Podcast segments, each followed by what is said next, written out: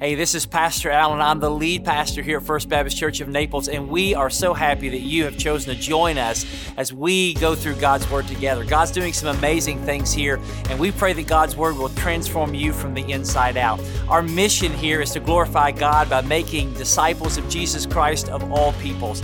And our hope is, is that you are being a disciple that makes disciples. Now, if you don't have a church home, we would love for you to join us either in person or continuing online as we go into God's Word together every week. But if you are uh, a member of another church, we don't want this to be in any way, shape, form, or fashion a substitute uh, for you being connected to your local body. So our prayer is, is that God uses His Word to change you and to change others. So we pray that God will use you and this message for His glory. Have a great day. 2 Corinthians chapter 10, verse 3. Let's all stand as we get our morning aerobics in. 2 Corinthians chapter 10, verse 3. The Holy Spirit says through Paul, we are in mid paragraph. For though we walk in the flesh, we are not waging war according to the flesh. For the weapons of our warfare are not of the flesh, but have divine power to destroy strongholds. We destroy arguments and every lofty opinion raised against the knowledge of God and take every thought captive to obey Christ. You may be seated. How many of you are good at detecting lies? There's a game that, that I'll sometimes do in some of the small groups that I lead. It's called Two Truths and One Lie. You ever heard of this one? You have everyone kind of in the group tell, uh, they're supposed to tell two interesting facts about themselves. And then they're to tell one lie, one mistruth about themselves. Now, the best lies and the best liars are those who, those who tell stuff that sounds like it's true, but there's something just slightly off. And so everyone in the group is supposed to figure out which one is the lie. So I'm going to go ahead and test you guys out this morning, and, and I'll give you three of mine. Uh, the first thing I want you to know about me is that I graduated uh, from the Southern Baptist Theological Seminary with my doctorate at the age of 29. The second is my granddaddy uh, fought in World War II against the Germans. And three, I acted and sang in a Broadway musical in a professional theater. Now, which one is the lie? Tell me the number. All right. The lie is two. My granddaddy fought in the Korean War not World War II. I actually acted and sang in the Broadway musical Annie at the Dr. Phillips Performing Arts Theater in Orlando, Florida. It's a hard knock life, right? And no, I did not play Annie, okay? we, that was funny, wasn't it? Somebody over there really liked it. we live in a world full of lies and disinformation. Disinformation actually came out of the Cold War. It was uh, Russians and the KGB. That's what they would do. Disinformation is the is false information, which is intended to mislead and deceive people. Uh, 2022, the Merriam-Webster Dictionary World, pardon me, Word of the Year this year was gaslighting. Uh, gaslighting is the act or practice of grossly misleading someone, especially for one's own advantage. We know that major corporations, foreign nations, political parties, mass media collect our personal data through our phones and our smart devices and Alexa and Siri, and they create algorithms to push their agenda to deceive you in buying their products or believing their ideas or voting for their candidates or other nefarious various things. Uh, Garry Kasparov, who was a defector from the United USSR uh, during the Cold War, he was a ch- masterful chess player and was used as propaganda, uh, but yet defected. He, here's what he said. He says the point of modern propaganda isn't only to misinform or push an agenda; it is to exhaust your critical thinking to annihilate truth. See, the reality is that if, if they can get you to believe their lie then they can manipulate you. Well, the same is true in the spiritual world. See, just as there is in the political world, the social world, uh, in the media world, and, and, just in our everyday world, are there those who will lie and deceive you? So we have an enemy in the spiritual world who wants to manipulate us so that he can destroy us by telling us lies. And many of you in this room have fell hook, line, and sinker to the lies of the enemy. And you are living in bondage to the lies in your head, lies about sin, that you will never break free from sin, lies about an addiction, that you'll never break free from an addiction, lies about unforgiveness, that you can never forgive someone, lies about your own insecurity, that you'll never be enough. And I want to share with you that there is good news that Jesus can give you the power to break free from the lies of the enemy. And so that's what we're going to be talking about this month is breaking free. And so th- this morning we're looking in Second Corinthians. Second Corinthians was written by the Apostle Paul uh, a long time ago to ancient believers living in a very multi-ethnic, multicultural, metropolitan city. Uh, this was perhaps the fourth letter that he has written to the church of Corinth, but yet we know it as Second Corinthians. The purpose of this letter was to defend Paul's ministry. There were those inside the church of Corinth and those outside the church of Corinth who were attacking the Apostle Paul. They were using a disinformation campaign against Paul. They were gossiping and rumors, and that doesn't happen in church, right? Uh, and so they were deliberately, these people were deliberately telling lies about Paul so that the people would follow them and not follow him. And so, chapter 10 is Paul's personal plea for all believers to not be deceived and fall to the lies of the enemy. And in doing so, and dealing with a practical church issue, he's also teaching to us the pathway to freedom and victory over the lies of the enemy. There are 40 instances in the New Testament that the writers warn believers to not be deceived. Why? Because we are so easily deceived. And so a lot of spiritual warfare is breaking through the lies and deception that stand in the way of truth. And so, how do we break through the lies and deception of the enemy? Paul tells us we must do three things we must wage war, we must destroy strongholds, and we must take prisoners. So let's just walk through that. Number one, wage war. Verse 3 says, We are not waging war according to the flesh. Then he says that the weapons in verse 4 are not of our warfare. He talks about the weapons of warfare. Paul here is using the metaphor of war to describe life. Now, some of you may have an issue with military metaphors, especially when it comes to Christianity. We want to see Christianity as more of a journey uh, than it is a war uh, or a battle. Uh, but you remember growing up as a kid singing Lord's Army? I may never march in the infantry, ride in the cavalry, shoot the artillery. I may never fly o'er the enemy, but I am in the Lord's army. Yes, sir. You know, the other day I went to Lowe's and they asked me at the line, "Do you uh, were you in the military?" Because of my haircut, I guess. and, and I said, "Well, yes, I am. I'm in the Lord's army." And they didn't give me a 10% discount. I'll tell you that right now. But whether you're in the Lord's army or not, all of life is a war.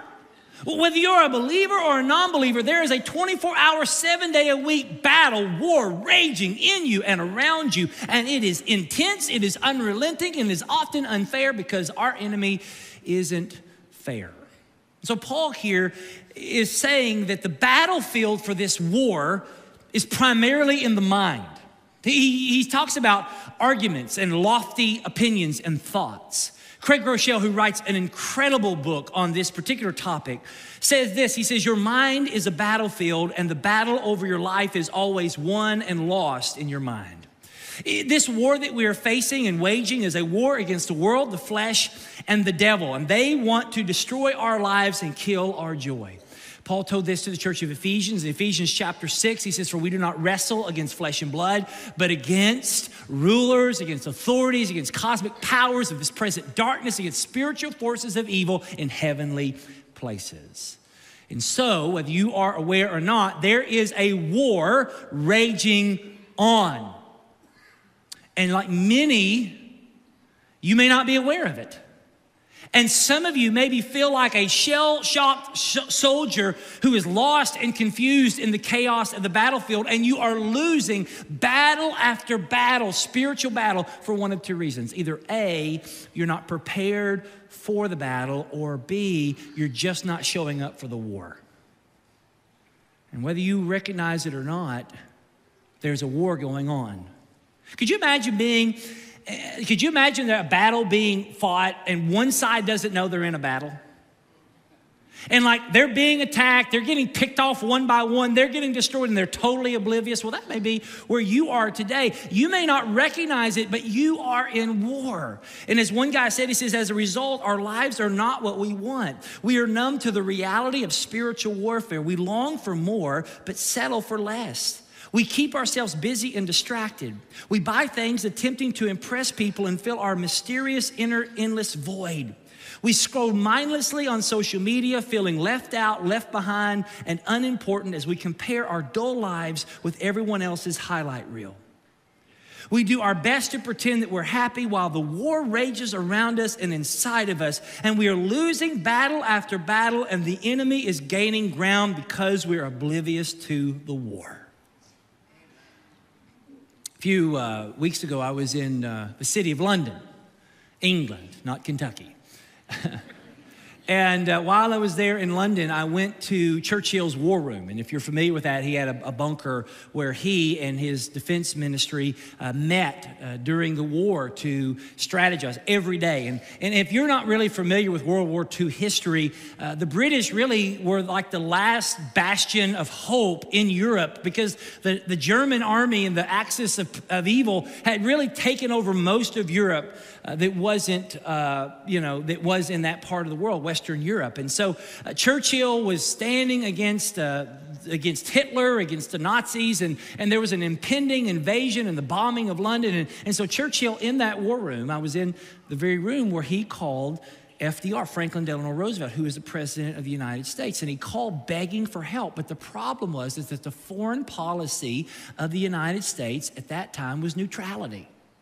The United States said that, you know, that war is over there. It's not impacting us over here. And so we shouldn't interfere. As a matter of fact, in 1940, a poll was done, and 94% of Americans were against any military interference in the war in Europe.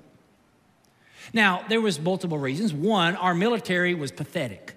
It was ill-equipped, it was small.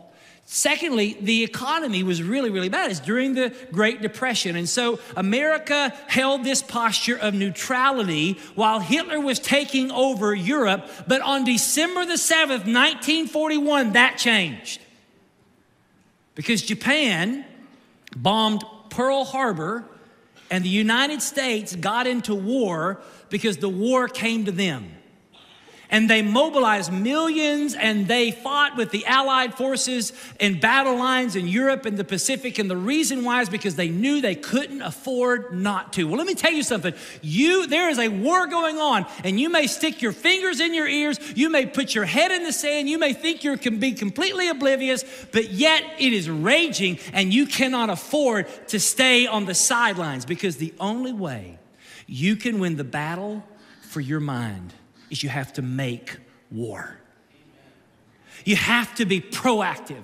You can't simply be reactive. I think that's what's going on with a lot of homes in America is that parents are more reactive than they are proactive.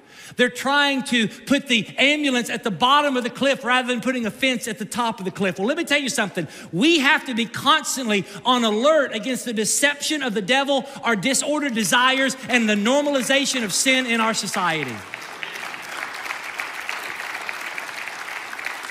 Because the battle for sin always starts in the mind. And we don't have time to play games. And so Paul says if you want to break free from the strongholds, if you want to break free from the lies of the enemies, you got to, number one, you got to make war, you got to wage war. Number two, you got to destroy strongholds. Verse four, he says, We have divine power to destroy strongholds. Here, Paul is using imagery on how you defeat your enemy. How you conquer a city in ancient days was by destroying the strongholds of the city.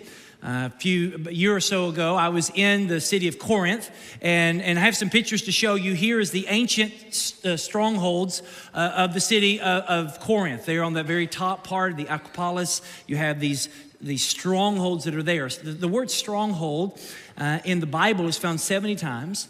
In ancient days, it was a fortress built on top of the highest part of the city, and it would then be reinforced with thick walls, up to 20 feet thick. So in war, when, when you were being attacked, um, the, the high place, or pardon me, the, the stronghold was the place of the final defense, and it was where all the political leaders would hide. Now, in, in Paul's day, the, the, the stronghold was known to be unapproachable and impenetrable. So, Paul here says that we have been given divine power to destroy strongholds. Now, what are the strongholds that he's talking about in this text? They're strongholds in the mind. And they're strongholds in the mind that the enemy uses to attack us. Paul says that they are arguments, they're lofty opinions raised against the knowledge of God. They are thoughts, plans, and intentions that lead us to sin and lead us to unbelief. They keep God at a distance in our lives.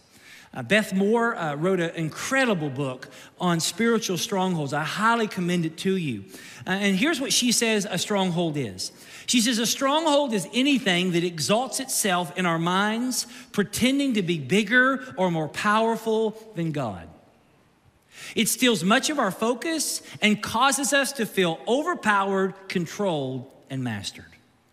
I'll give you some examples one particular example of a, of a stronghold is, is something that you were maybe raised to believe in. It's a worldview. Or maybe you went to college, or maybe you grew up this way, and, and we have a worldview. The Western world has a worldview. One is materialism, consumerism, secularism, humanism, relativism, atheism, narcissism.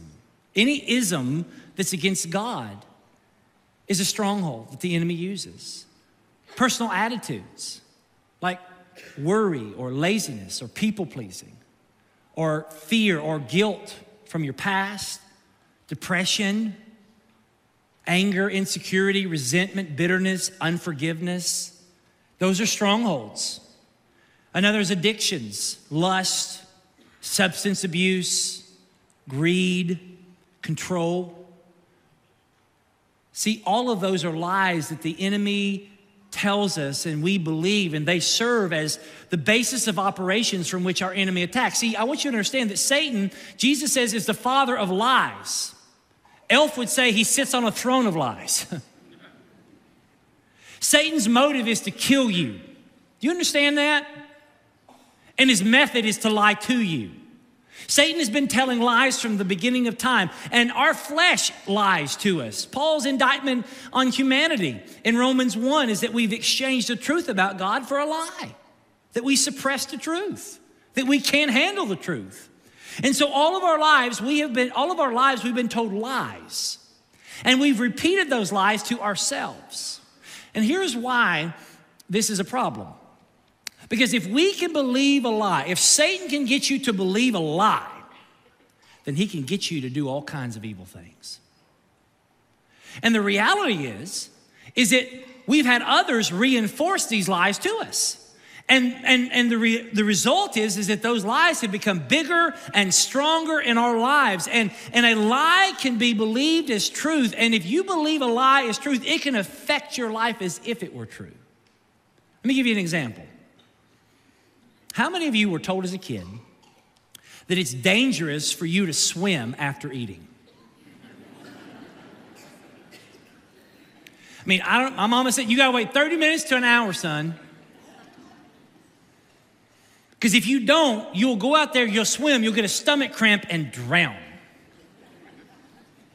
Well, let me just tell you something it's not true, it's a myth. And it's caused many of us to have horrible childhoods growing up.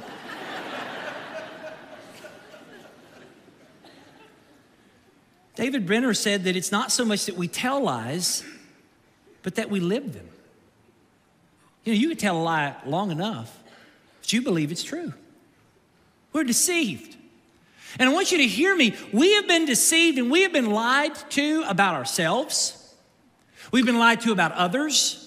We've been lied to about God. We've been lied to about the church. We've been lied to about our past, about our present, and about our future. Because, see, the enemy's got lies. Here's some lies from the enemy You're a bad parent.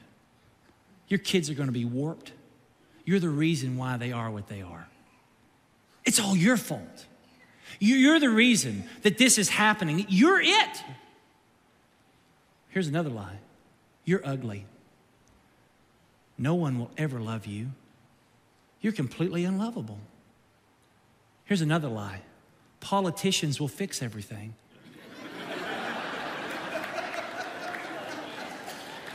Amen. Here's another lie you do you. You just do you. Your, your sexual feelings are the truth. If it feels good, do it. You want to hear another lie? Your past is what defines you. Oh, you did that? Yeah, that's what you'll always be. You'll never be any better. Or you're a fake.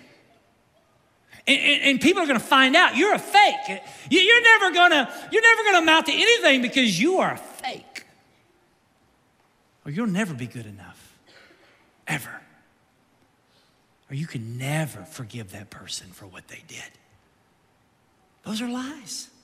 Those are lies. We, and, and many of us are living under the shadows of these half truths, mistruths, and total lies, and they distort your reality and they destroy your joy and they destroy your relationships and they destroy your lives.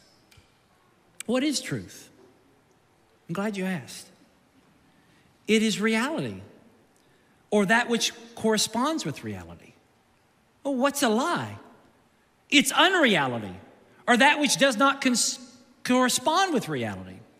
Well, here's the truth there is nothing and no one bigger and stronger than God. Your past is not bigger than God. Your sin is not stronger than God. Your faults and your flaws are not bigger than God. This world is not bigger than God. So stop letting Satan live rent free in your head and understand they are lies. Lies. But here's the reality Shane Pruitt put it best. He said, Our world is so in love with lies that truth sounds like hate. See, we have been conditioned and programmed to believe the lies that the enemy tells us. And the enemy says, Do you want to be happy? Do this. Do you want to have satisfaction? Do that. Do you want to have glory? Do this. But they are lies. And Paul says that we have been given divine power to destroy strongholds. That word destroy means to absolutely demolish, uh, demolish with massive power to bring something down with brute strength. We have been given divine, explosive power to destroy the lies that have a strong hold on us. You want to know what it is?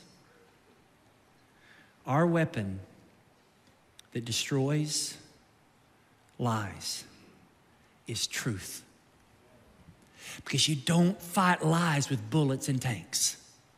You fight lies with truth. And the Bible is God's word. It's the truth of God about the gospel of God, found in the Word of God, that has the power of God to defeat the lies of the enemy about God. And if you want to tear down strongholds, replace lies with truth. Dr. Tony Evans said that Satan and his, and his demons are like cockroaches when the light comes on. They scatter because Satan can't handle the truth.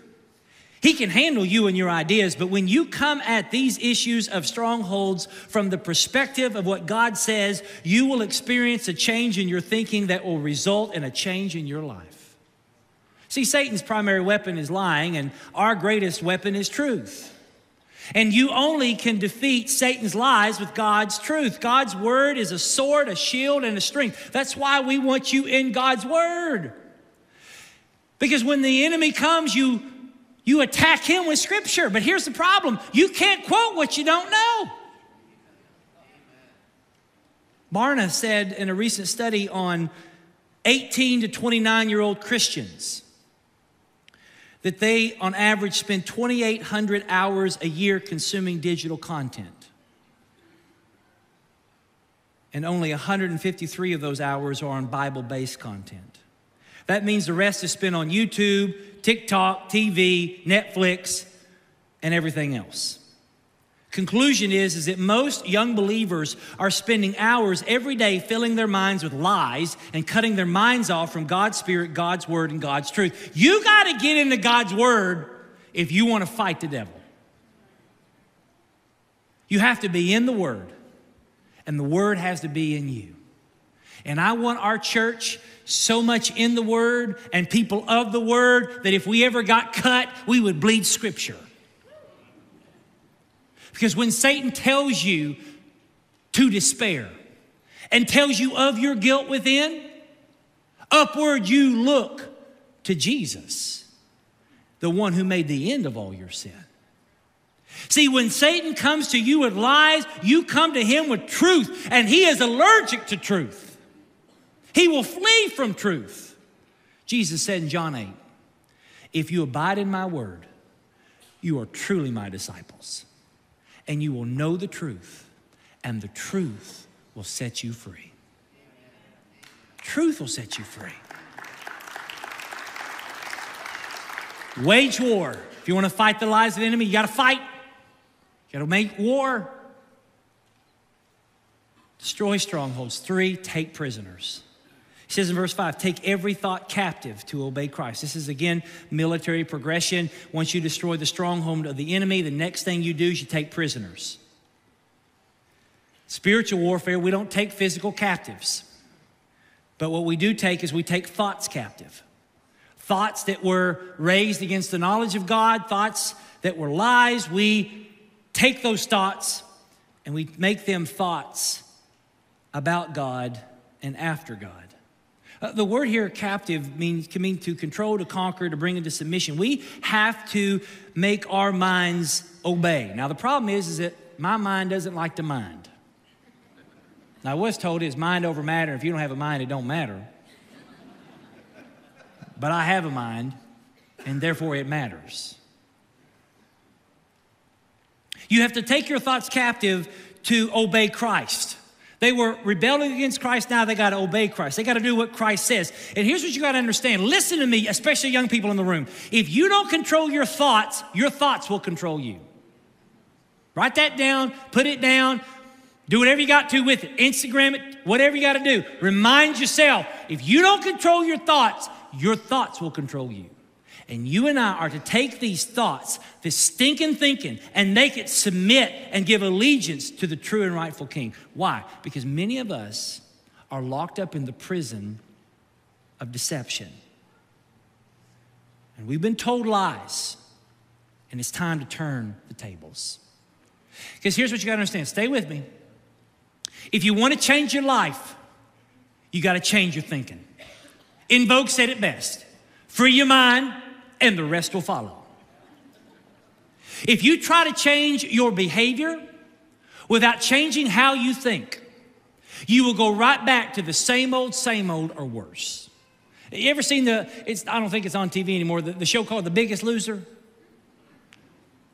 It wasn't a show about you, it wasn't a show about me. But you ever seen those people? The biggest loser? People that had, they were, had, they were obese, overweight, and they, lose a lot, they lost a lot of weight, and whoever lost the most weight was the biggest loser. If you follow up with those people, after they had won, many of them went right back to their size that they were or bigger. See, if you just try to change your behavior without getting to the real issue, you, it may get worse. It's like the guy who quit smoking but gained 100 pounds. You know, we're in the season of, of New Year's resolutions. Do you know the best month for gyms is January? Like everybody makes a resolution. We're going to lose weight and feel great. So in January, they join a gym. And they're waiting on you. They're waiting. I mean, their seasonal employees are not December, it's January. I mean, they, like they hire like 100% more. Come on in. And then you pay a bunch of money, you get a trainer, you get a diet, and 18 days later, you don't see them again until next year. You say, Where'd you get 18 days from? I got it from science. University of Scranton did a study that found that only 8% of those who make resolutions on January the 1st are able to keep them the whole year. And in the same study, 79% of those who made resolutions on January the 1st broke them by January the 17th. So, in other words, folks, what day is it? Y'all got nine days. Nine days and you can eat again. Amen. Amen. Glory to God. Amen. Why are resolutions so hard to keep? You know why? Because most of them are about behavior modification. I'm gonna stop smoking, I'm gonna stop swearing, I'm gonna stop eating. Well, it's bad. Stop this, I'm gonna stop that. And there's nothing wrong with making resolutions to change some of the behavior that you know is not godly, but, but they don't get to the root issue. You know what the root issue is? Is the lie that we believe. The greatest lie that you and I believe, stay with me, this is the greatest lie, is that I can do it by myself. It's the greatest lie. I can be my own Savior. I can fix myself. That's the greatest lie the enemy tells you. And that's really propagated in our Western worldview, in which the Western world, especially the American worldview, is you need to be independent, self reliant, and pull yourselves up by your own bootstraps. But I want you to hear me.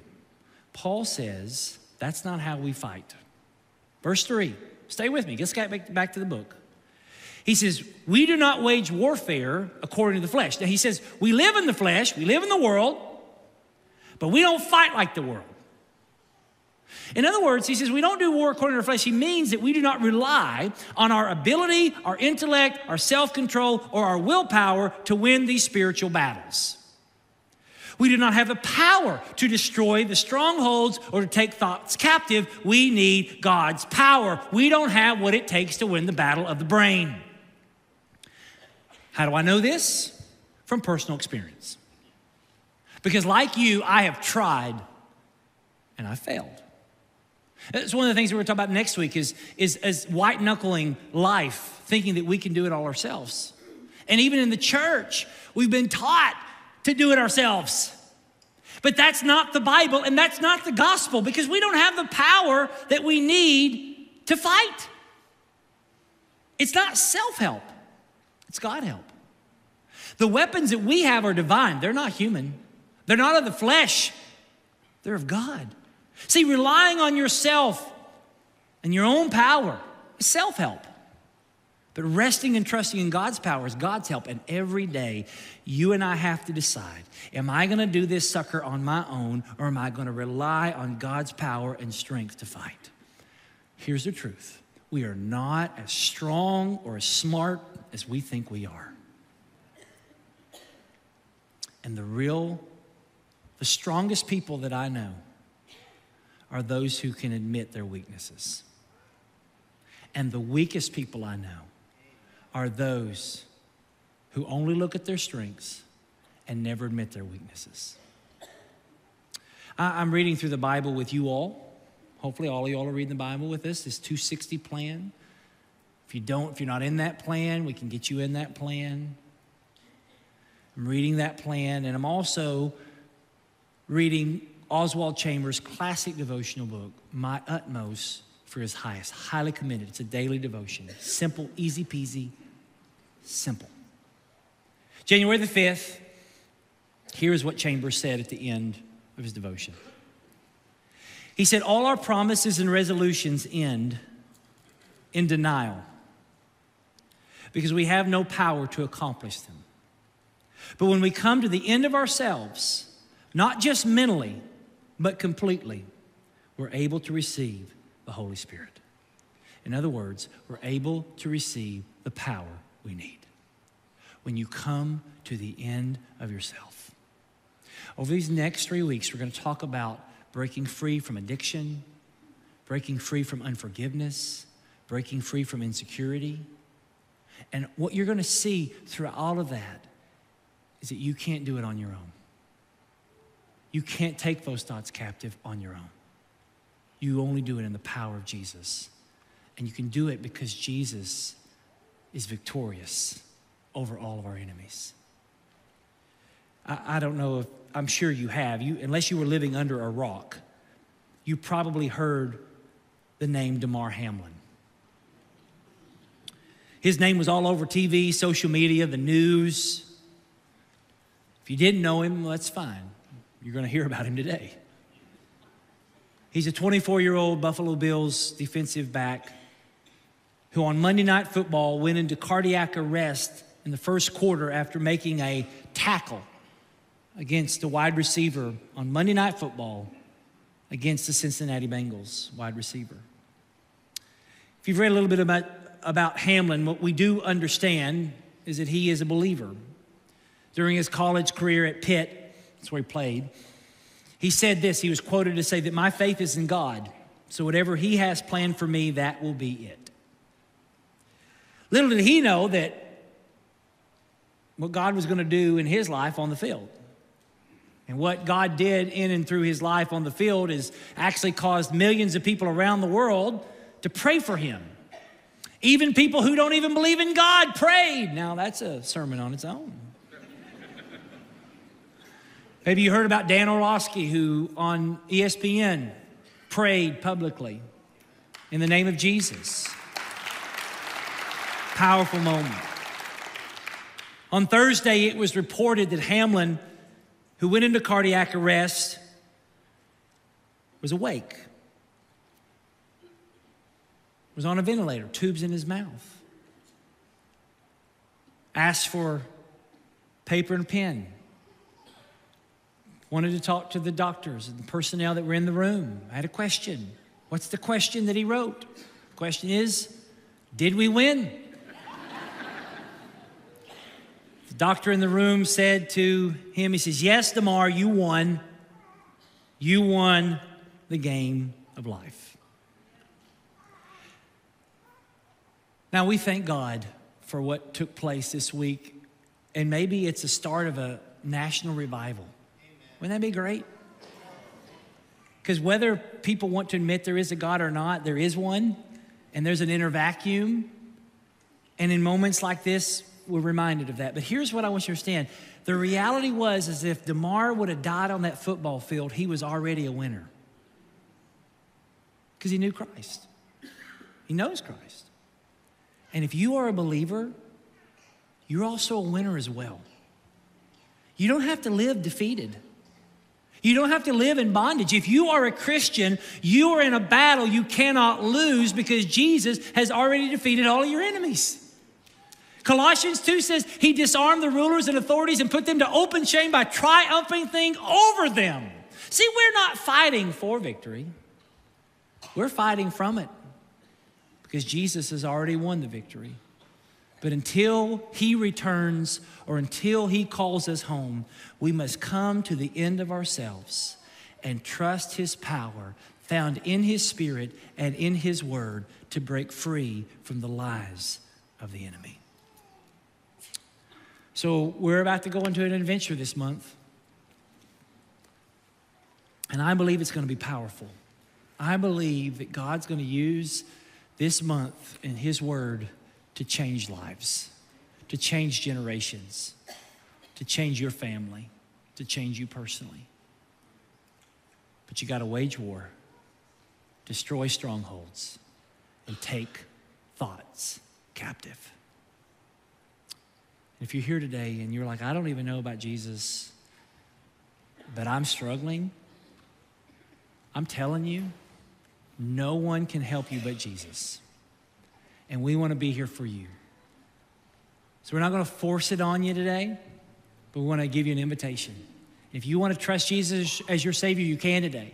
If you're here and you're a Christian, you're struggling, you're, you're struggling, you know He right now in the back of your mind, you're thinking, man, as soon as I leave church, I'm going to go do this, this, this, this, this God can get you freedom. You can have freedom today from the bondage of the lies of the enemies.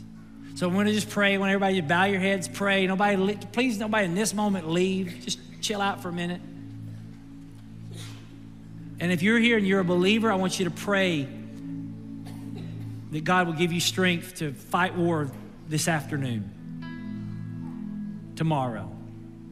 If you're not a believer, I'm going to pray that God would just burden your heart so that you give your life to Christ today. Maybe you need to do that.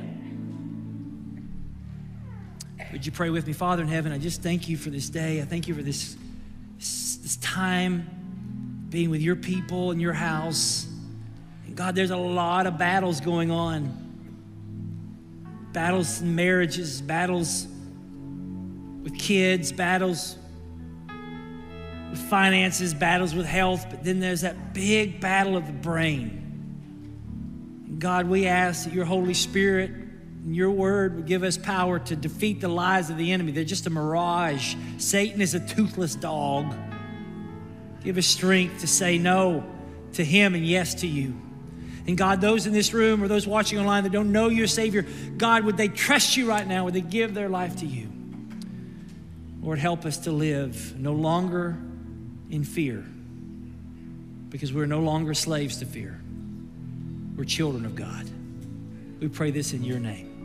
Amen. Let's stand. Let's sing the truths of God's word. Thank you for joining us as we go through God's Word together. I pray again that God will transform you from the inside out.